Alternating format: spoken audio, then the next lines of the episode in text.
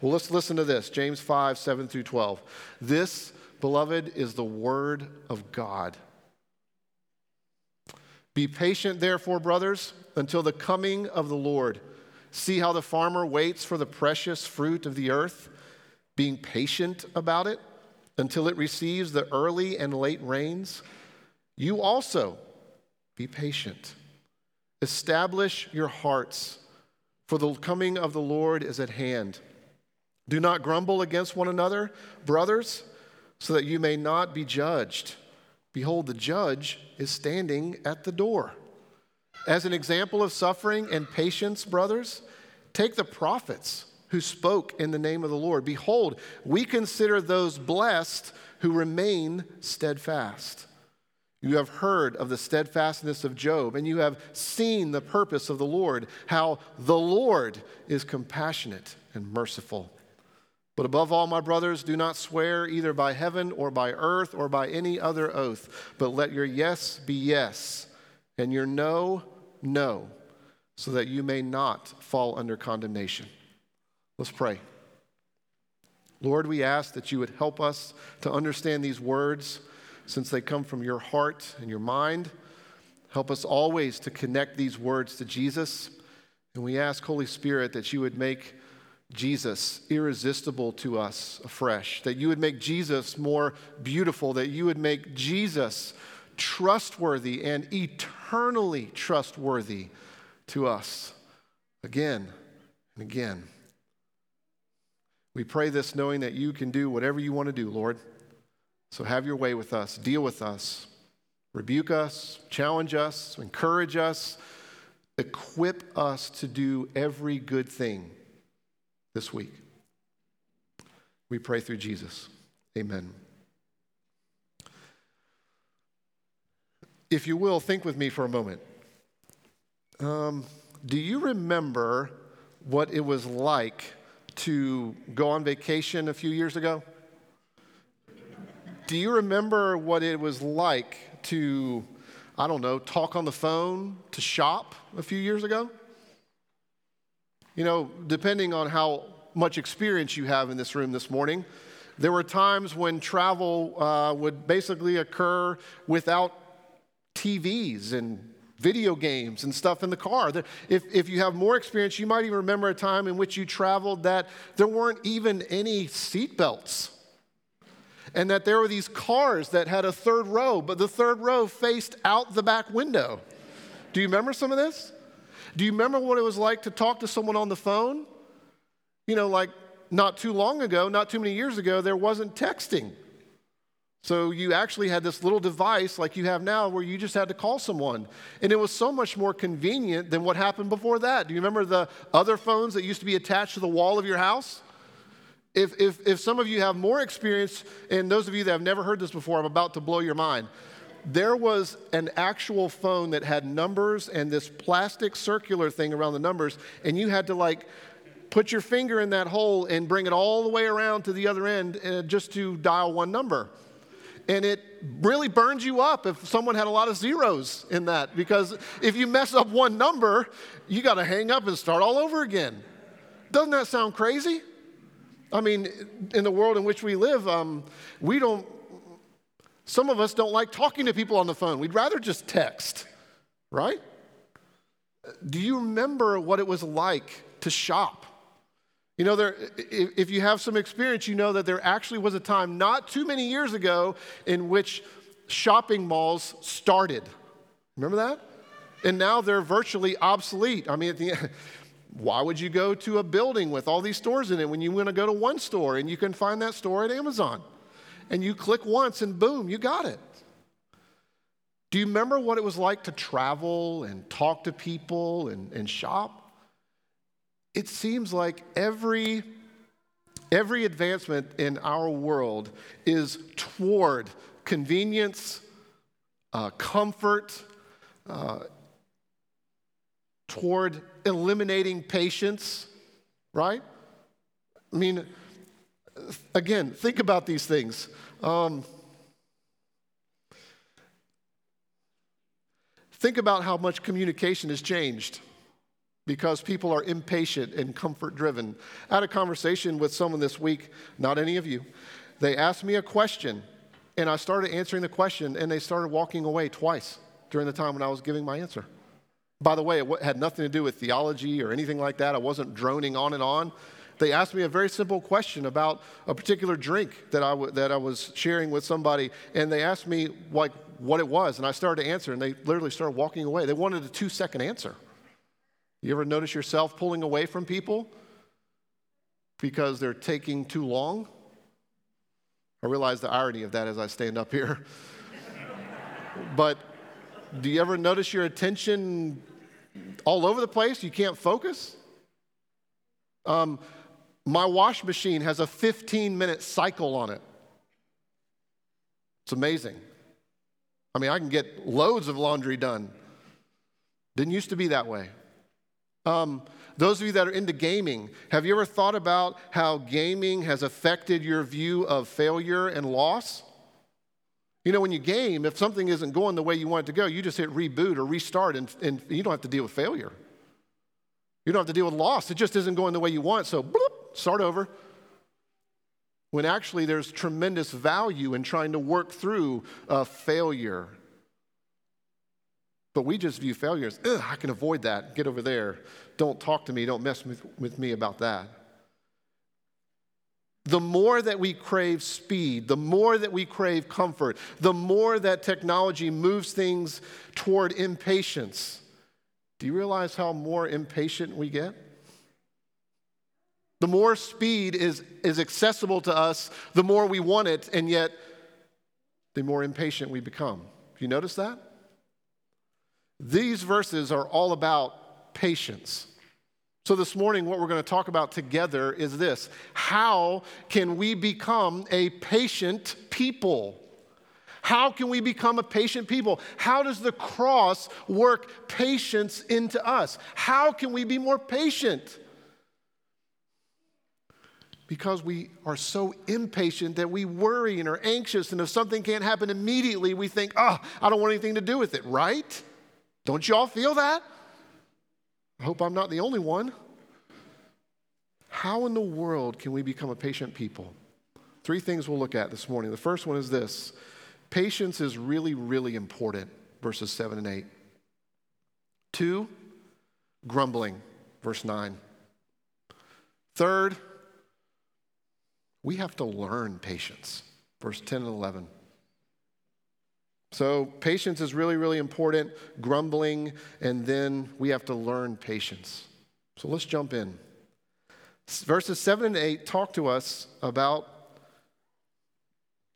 actually, all these verses talk about the importance that patience is really, really important. Look at verse 7 and 8 and 10. You have patience twice in verse 7, once in verse 8, once in verse 10. In verse 11, you have the word steadfast twice. God is really pressing into us that this idea of patience is really, really big. It's really, really, ma- it really matters. It's really important that we think about being patient. Matter of fact, he even attaches it to this imagery of being a farmer. Did you notice that in verse 7 and 8? You know, growing in Christ's likeness and growing as a follower of Christ is, is like farming, not writing code. Most of us have grown up thinking that following Jesus is getting the algorithm right, putting in the proper input so we can get the output that we want. But God constantly tells us that no, walking with Jesus and following Jesus and growing in Christ's likeness is way more like farming. In Palestine, it says that they are waiting for the early and the later rains. Well, in the Palestinian world, um, rain comes around October and then March or April. So the point is that God's people were working and serving and fulfilling their callings. And as they were thinking about all those things, they had to wait for God to send the rain and they would sow seed in the ground and then they would wait for rain and then they would pray for more rain and then the harvest would come and then rain would come again. They were completely dependent upon God. Sometimes rain was sent and sometimes it wasn't. Do you realize how amazing a metaphor that is of our lives? Every day you're sowing things. Every day you're planting seed. Every day. And you're waiting on God to do whatever it is He's going to do, knowing that He's been working through you in everything you've been doing. Farming. Farming is the analogy. Farming is the mentality. Farming is the metaphor to understand what growth is like. Because farming requires an awful lot of patience, doesn't it? Farming requires us to wait. You see, what else he does, I guess I'll say this. The point is, there is value to disappointment. There, there is value in things not happening on your timetable. There's actually value to that. There, there's value in you not getting your own way. There's value in not everything being easy. There's value to all of that. All of it. There's value to not being in control. Well, when you look at verse 7 and 8, do you see another reason why patience is really, really important? Look what it's tied to. What, what encourages us to be patient? Why is patience such a big deal? Because God is coming back. Did you notice that? About three times in these verses talks about the return of Jesus. Judge, judgment is coming. What, what, what God is saying here through James is that the future, what God has planned in the future, makes a difference in our everyday life. What God has planned in the future should make us patient people. Here's the thing God has promised to be merciful and gracious and to pursue us with mercy and grace all of our days. As one man has said, uh, future grace, the promise that God has for us in the future, strengthens us in the present. So if your view of the future is that mm, everything is going to be super scary and everything's going to get worse and worse and worse until Jesus swoops in and takes everybody out, that's not the right view. That doesn't breed patience. That engenders fear. That engenders impatience. That encourages escape. But God wants us to be working and serving because we know that the future is inevitable. I'll put the future in two words Jesus wins. If you want me to add to that, he wins because he already won. Uh, let's review. What president and world leader has defeated Christianity in 2,000 years? Tell me. None. What army has overthrown the gospel in 2,000 years? Do you remember this? None. What dictator has overthrown Christianity anywhere in the world? None. What disease has overtaken Christianity? None. None. Let that sink in. The, the devil knows his time is short. Remember, we talked about that. Again, do you? Do you know that his time is short? Because he does.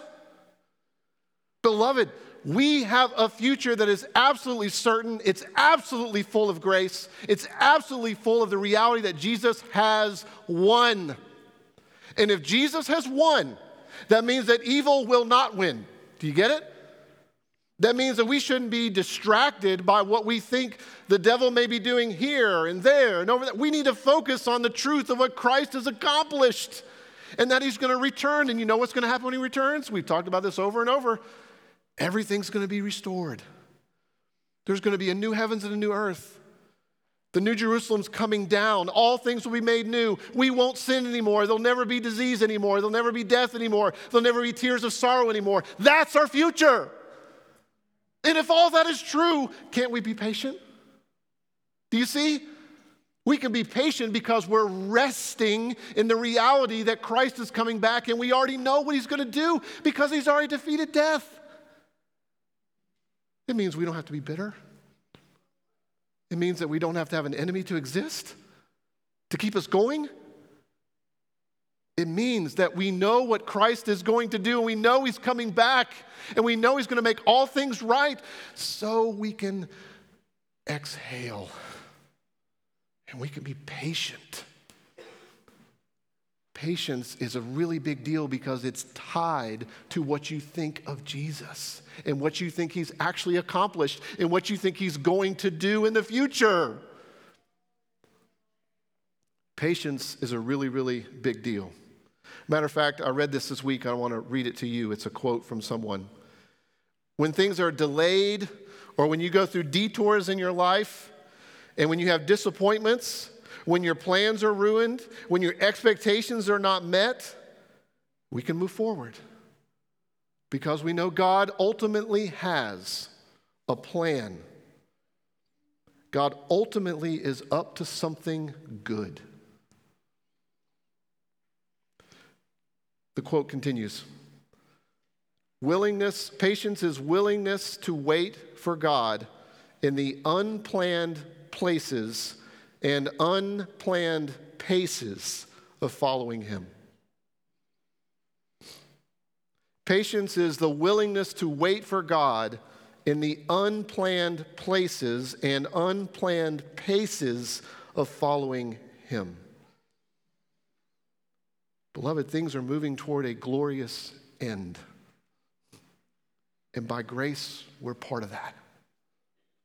That's why he says patience is a really, really big deal. Fix your heart. Look at verse 8. Fix your heart on this. When Jenny was pregnant, we went to a class together.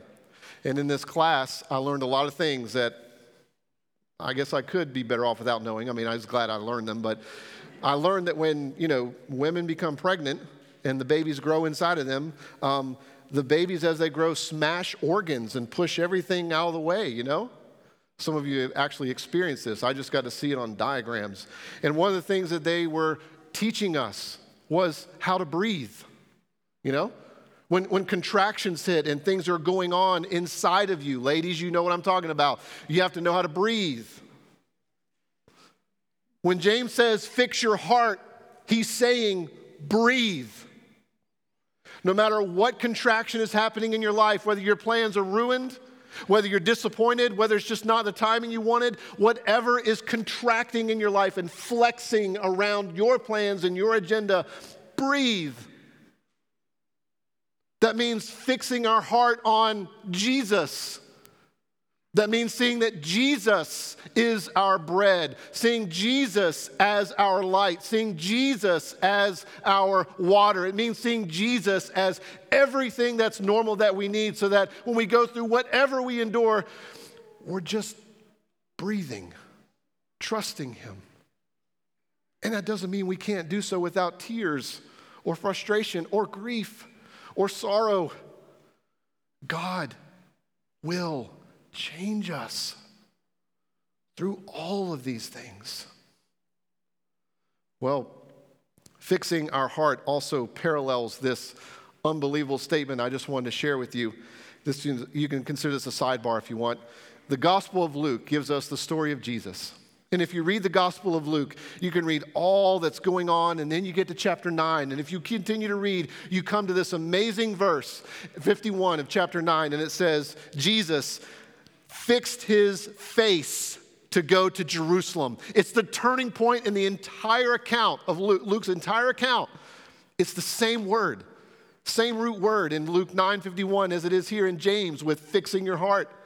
It's saying that there's a gravitational pull to the life of Christ. He had to go to the cross, and everyone could see it. They could come and try to talk to him when they saw, but they saw his face, and he was going to the cross. And beloved, we are told by our Savior to pick up our cross and take it daily.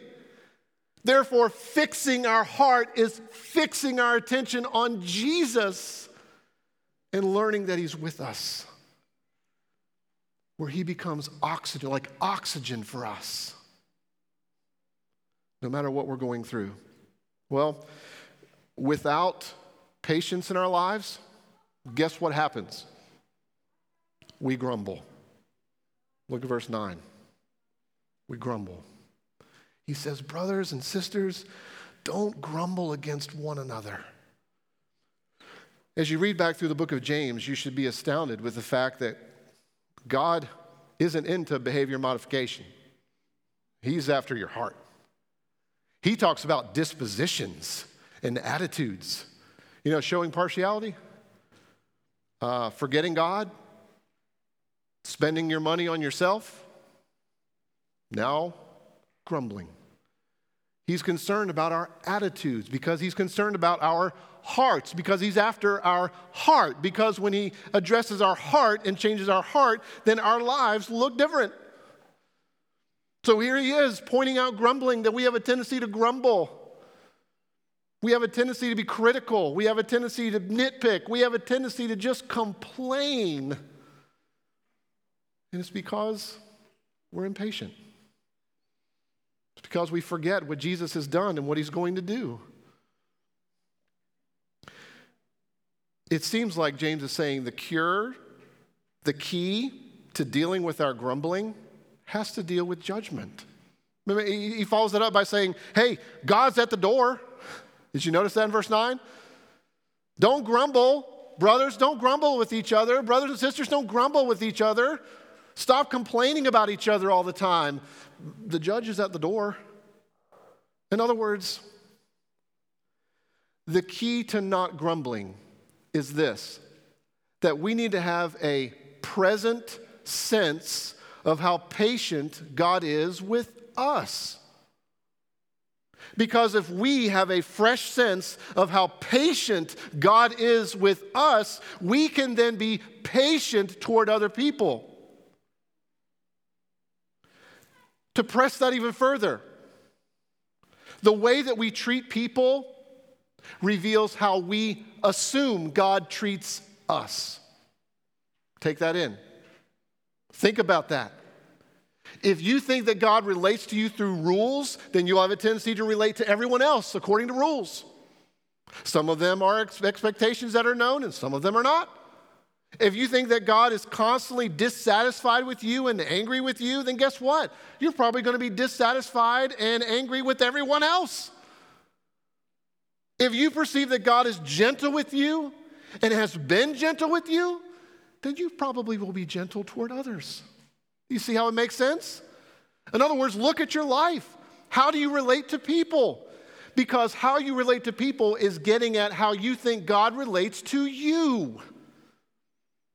And beloved, we will all face the judgment of God, either in our own selves, individually appearing before God saying, hey, th- th- this is my life, or we will appear before the judgment through Christ and the fact that Christ has been judged in our place. Do you see? So if you want to grumble and complain, just know God is the God of mercy and grace. God is the being that loves you unconditionally and has done everything for you in Jesus. So if you want to continue to grumble and complain, God's at the door. And He certainly will look at what you're doing and assess your life based upon how you lived apart from Jesus. But if you know Jesus, then you know how patient God is with you and how loving He is with you and how kind He is towards you so that you then could be patient and gentle and kind with others. You see how that works? So if you grumble a lot, think about, spend time thinking about how you what you really think God's disposition is towards you. Because the living God, the God of the Bible, is full of grace and mercy and patience. Well, that leads us to this that we have to learn patience. Look at verse 10 and 11. When you look at verse 10 and 11, you find that James is giving us examples to encourage us. In other words, what, is the, what does a patient person look like? What does it mean to be patient? How, how can I catch how someone else is living? Well, you got to look at their lives and study their lives. And James says, well, here's some examples for you for your encouragement. Think about the prophets. So I'm going to pick out three. Hopefully, you'll know at least two of these. I want you to think about Jeremiah. Jeremiah was set apart by God. You can read about this in chapter one of, his, of, uh, of the prophecy of, of Jeremiah. Jeremiah was set apart by God so that Jeremiah would, would preach a message to God's people in which he would basically be tearing them down to build them up again. And God tells Jeremiah, you know what? People aren't going to like your message and they're not going to listen to it. And Jeremiah ended up getting thrown in a pit and all kinds of stuff. And the message was that God said to his people through Jeremiah, hey, you've rebelled against me, and because of that, you're going to go into exile through these people called the Babylonians. Do you think people liked hearing that message? That you're going to live in exile in a godless place. Hmm, sound familiar?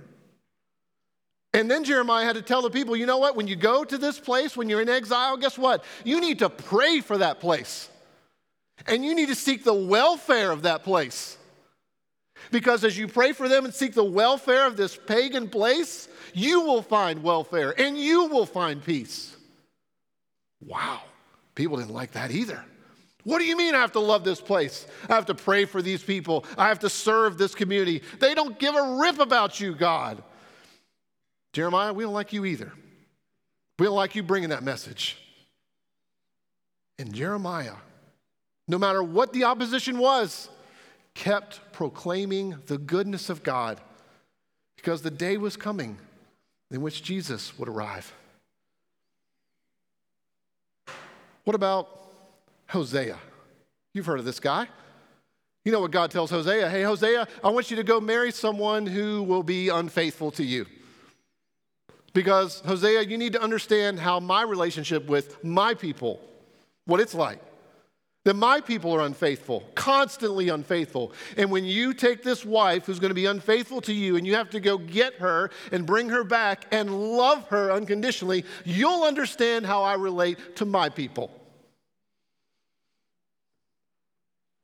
Sound familiar? How about this one, Habakkuk? Oh, I, I love this one. If you want, you can read Habakkuk in the Old Testament. It's only three chapters because it's this, I love it because it's this dialogue between Habakkuk and God. And Habakkuk starts off by saying, God, do you not care about evil in the world? Do you not care about injustice in the world? He even says, God, you have purer eyes than to behold evil. And you're putting up with all of this? And God says to Habakkuk, Oh, yeah, I'm going to do something about it. My people are wayward and wandering, and I'm going to bring the Babylonians in to take them captive. You see, all these things are connected? And Habakkuk says, God, your solution is worse than the problem. You're going to use these people who want nothing to do with you, the Babylonians, to discipline your people? And from Habakkuk's perspective, he literally thought, these people are worse than your people.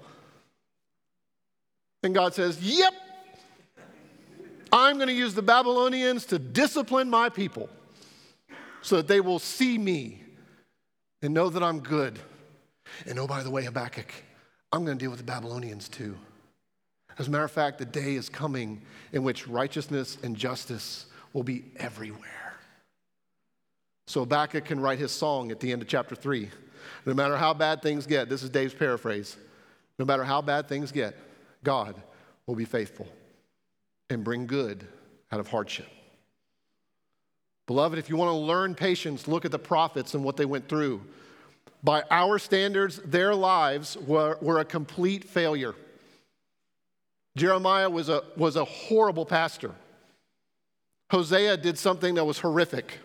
Habakkuk gets angry at God and talks to him and has to go back and forth and even has the audacity to say to God, God, your solution to this is horrible. And James says, if you want to learn patience, learn from the prophets. And then he mentions Job. Oh, you remember Job? Don't forget about Job. Here's the quick on Job he lost everything. He had his wife, he lost all 10 children, he lost his livelihood, he lost his wealth, he lost his business, he lost everything. And he had friends who came to sit with him that were giving him advice,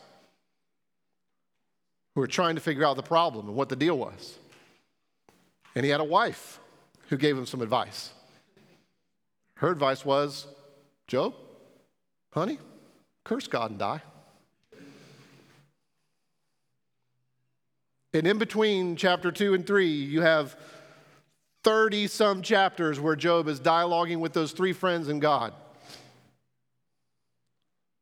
And beloved, do not take this verse in James that highlights the mercy of God and the goodness of God and interpret that by this that the reason that we know that God is merciful and good is because he restored Job all these things and more. Please do not reduce God to someone that can be bought. Did his new family make up for all the loss that he had with his children dying? No. Did his new things that God gave him make up for all the grief that he still had processing all that happened to him before? No. Please do not reduce God to someone that can be bought. As if to say, if I just do the right thing and just hang in there, God's going to give me way more material things than what I have now. That is an American capitalist small g God. That is not the God of the Bible. Beloved, when you read the story of Job, look in chapter 42. What he says in verse 5 is this My ears have heard of your glory, but now I have seen it the point of Job. The reason why James is giving us Job to think about is that he doesn't want us to think that patience is passivity. He wants us to know that patience involves wrestling and, and scrapping and arguing and grieving and understanding that life is hard. He is assuming suffering and assuming challenging situations. He is assuming seasons of life that are unbelievably difficult. Unbelievably difficult. And he's saying, through all of that, Job knew God in a fresh way. Because it's one thing to hear about God, it's another thing to experience his goodness and faithfulness. You see, Job didn't give in to the arguments of his friends. He didn't take the advice of his wife. He kept depending and clinging to God. Do you see?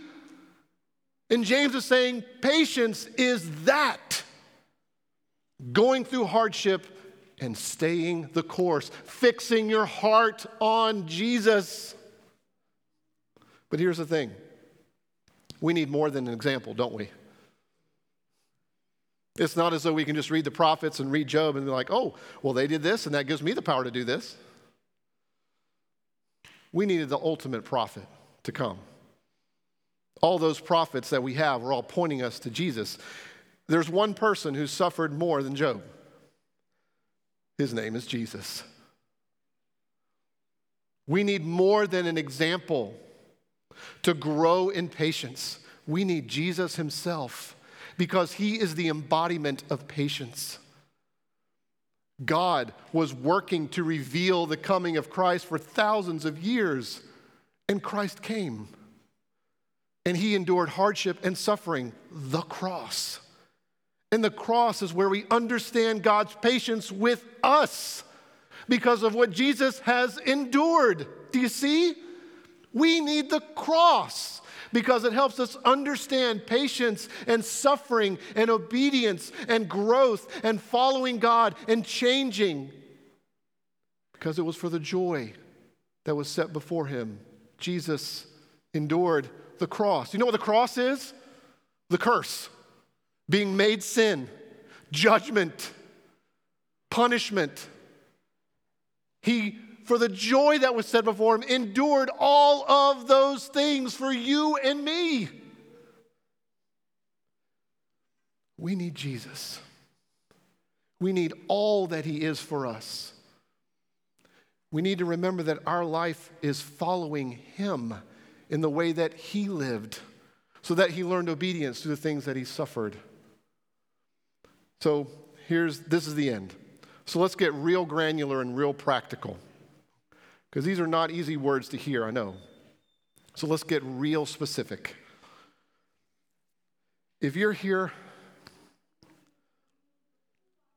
and you have not experienced much suffering and hardship, put a pin in these verses and know that when you do, it's the way for you to get to Jesus. Your hardships and your challenges and your suffering are not obstacles to overcome because God has something better for you. And if you haven't experienced much suffering or hardship, great, wonderful, bless God. But when you do, remember it's the way to Jesus. For those of you that grumble and need it right between the eyes, is everything worth grumbling about? Why are you so mad? Really? Who has hurt you? What, what has happened in your life so that you incessantly critique and grumble and complain? What, what happened? Will you get help? Will you see that grumbling is not what God has for you in Jesus? Can, can you hear that? I'm trying to be gentle. God doesn't want you to grumble. But you're grumbling because you're hurt and angry. Something's happened. Will you address that? Will you deal with that? God will meet you there. For those of you that had been through suffering and hardship, God will do more than you can imagine through it. To make this very personal, I could say, Lord, where were you when the mass was growing in my body? Where were you when I got the C word? Where were you when I got cut on? Where were you when I was in pain? Where were you when I was struggling? And what God says to me is that I was guiding the scalpel. I was bringing this to your attention. I was caring for you and present with you the whole time, Dave. I was saving your soul. I was breaking you free from your self centeredness and your pride. I was there doing every single thing that you need to become like Jesus. That's not easy for me to say, but I believe it's true. Beloved, Jesus is everything for us in joy and in sorrow in sickness and in health. He will never leave or forsake us. He will be faithful and He will bring us home.